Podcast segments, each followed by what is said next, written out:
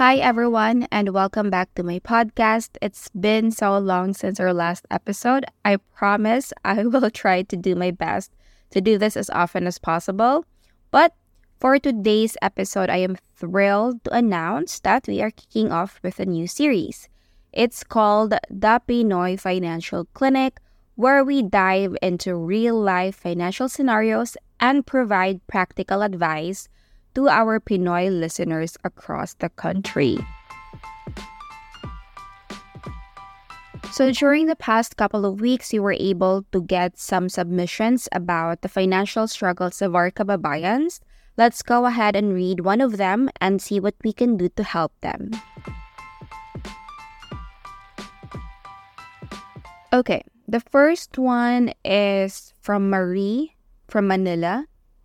And she said, Hi, Abby.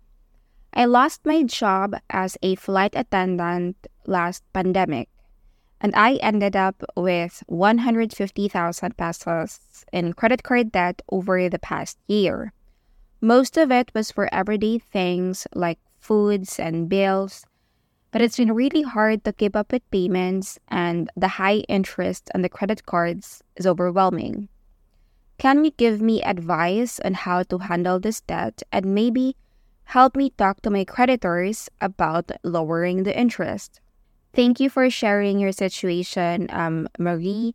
I truly understand the difficulties you're facing right now, and I will try to help you as much as I can. Unfortunately, I don't have much information about your current financial capacity, like your current salary, um, etc. But let's go ahead and try to make a or create a comprehensive plan so we can tackle your credit card debt and negotiate with your creditors.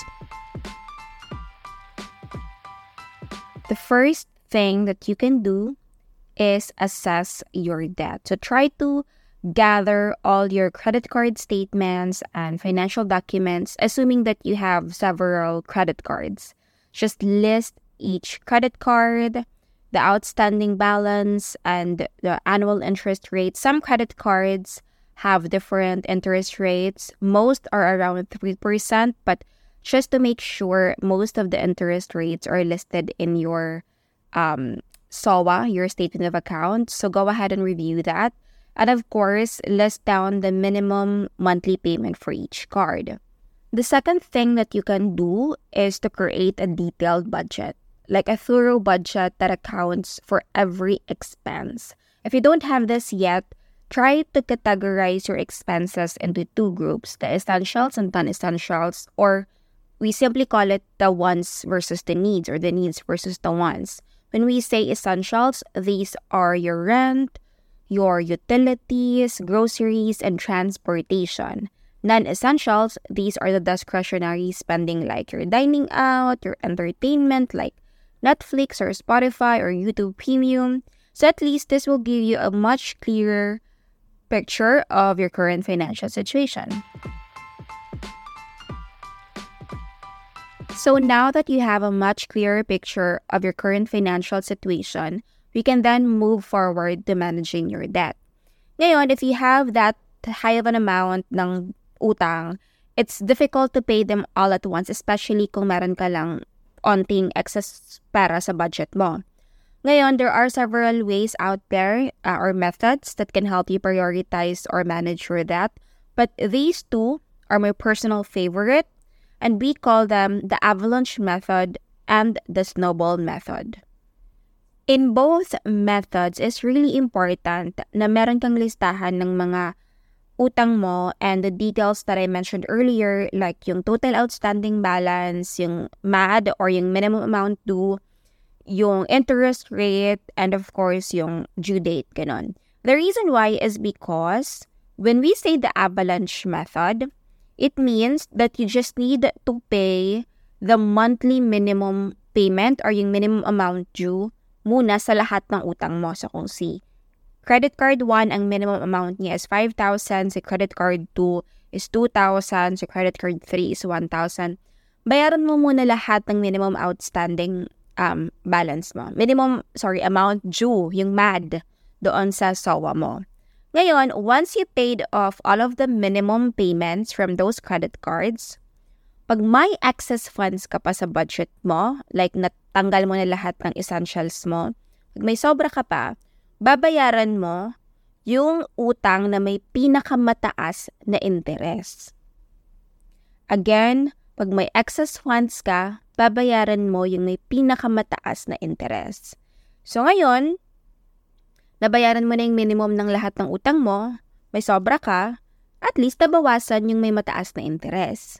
Tapos kapag halos lahat ng excess mo napupunta doon and eventually na pay off mo ng may pinakamataas na interest, mag-move on ka naman na sa, pina sa susunod na may pinakamataas na interest. So that's how avalanche method works. You use your extra funds to pay off the debt with the highest interest rate until every debt is paid off. Now, the second one is quite similar pero iba lang yung pinaprioritize niya. So when we say the snowball method, actually ito talaga yung gustong-gusto ko sa lahat. For, for some reason, ito yung nag-work sa akin. When we say the snowball method, it's just the same thing. May listahan ka ng mga utang mo, but this time, you're gonna sort it out from the highest outstanding balance to the lowest outstanding balance, regardless kung magkano pa ang interest niyan.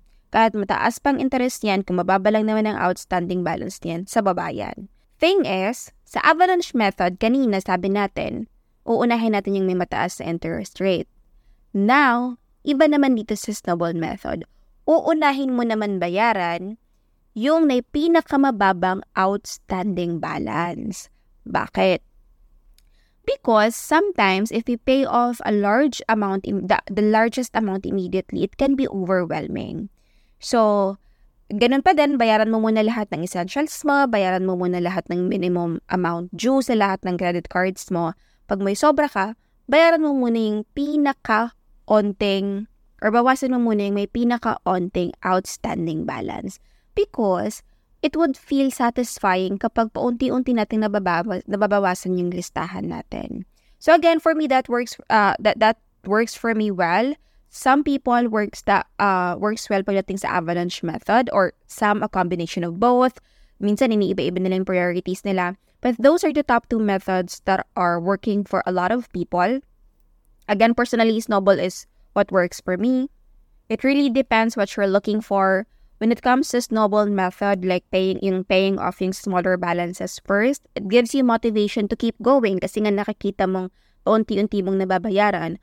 While when it comes to avalanche method, um, it can save you more money kasi nga nababayaran mo yung mga mas matataas yung interest rate. So, try to um, learn more about those two methods or check for other methods out there. See what works for you. And the next thing or the other thing that you could do, uh, familiar ka na nito since na-mention mo siya kanina sa uh, submission mo, is to negotiate with creditors or yung mga credit card companies. You can simply explain na nawalan ka ng trabaho because of the pandemic and see if kung meron silang mga programs uh, or willing ba silang i-reduce yung interest rates temporarily. So, meron kasing ibang credit card na nag-offer na mga debt consolidation option or balance transfers. So, at least, imbis na ang babayaran mong limang credit card, ganun, you can just pay off one credit card, tapos kukonsolidate na nila lahat ng utang mo. Actually, madali lang naman silang kausap as long as you make the action to call them and to negotiate with them. Even if it's, even if ang ibigay nila sa'yo is ilang percent lang lower than what your current interest is, okay na yon at least nabawasan pa din yung utang mo. To make your debt management or yung debt repayment plan mo mas detailed, you can try looking at your budget, tapos specify mo ilan ba yung kaya mo talagang ilabas para lang mabawasan yung utang mo every month. Tapos mag-stick ka doon consistently.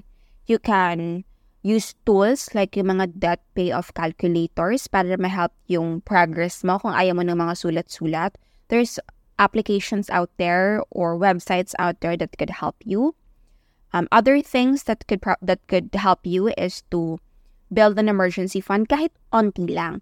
The reason for this is because habang nagbabayad ka kasi ng utang, there are still cases na magkakaroon ka ng emergencies. Ngayon, pag wala kang emergencies, imbes na maba- nabayaran mo ng utang mo, mas talo kang papatungan ng papatungan ng utang. So, I know it's too much na nagbabayad ka na ng essentials mo, ng utang mo, tapos magbibuild ka pa ng emergency fund. Pero kahit onting emergency fund lang, try to build a small one. Kahit isang buwan lang ng worth of your living expenses um, in savings. Kasi at least may safety net ka lang sa mga unexpected events para hindi ka na naman mag-rely sa mga credit cards for emergencies. Kahit onti lang. As, as in, meron ka lang makukunan at hindi ka bumalik sa pagkukuha sa credit cards.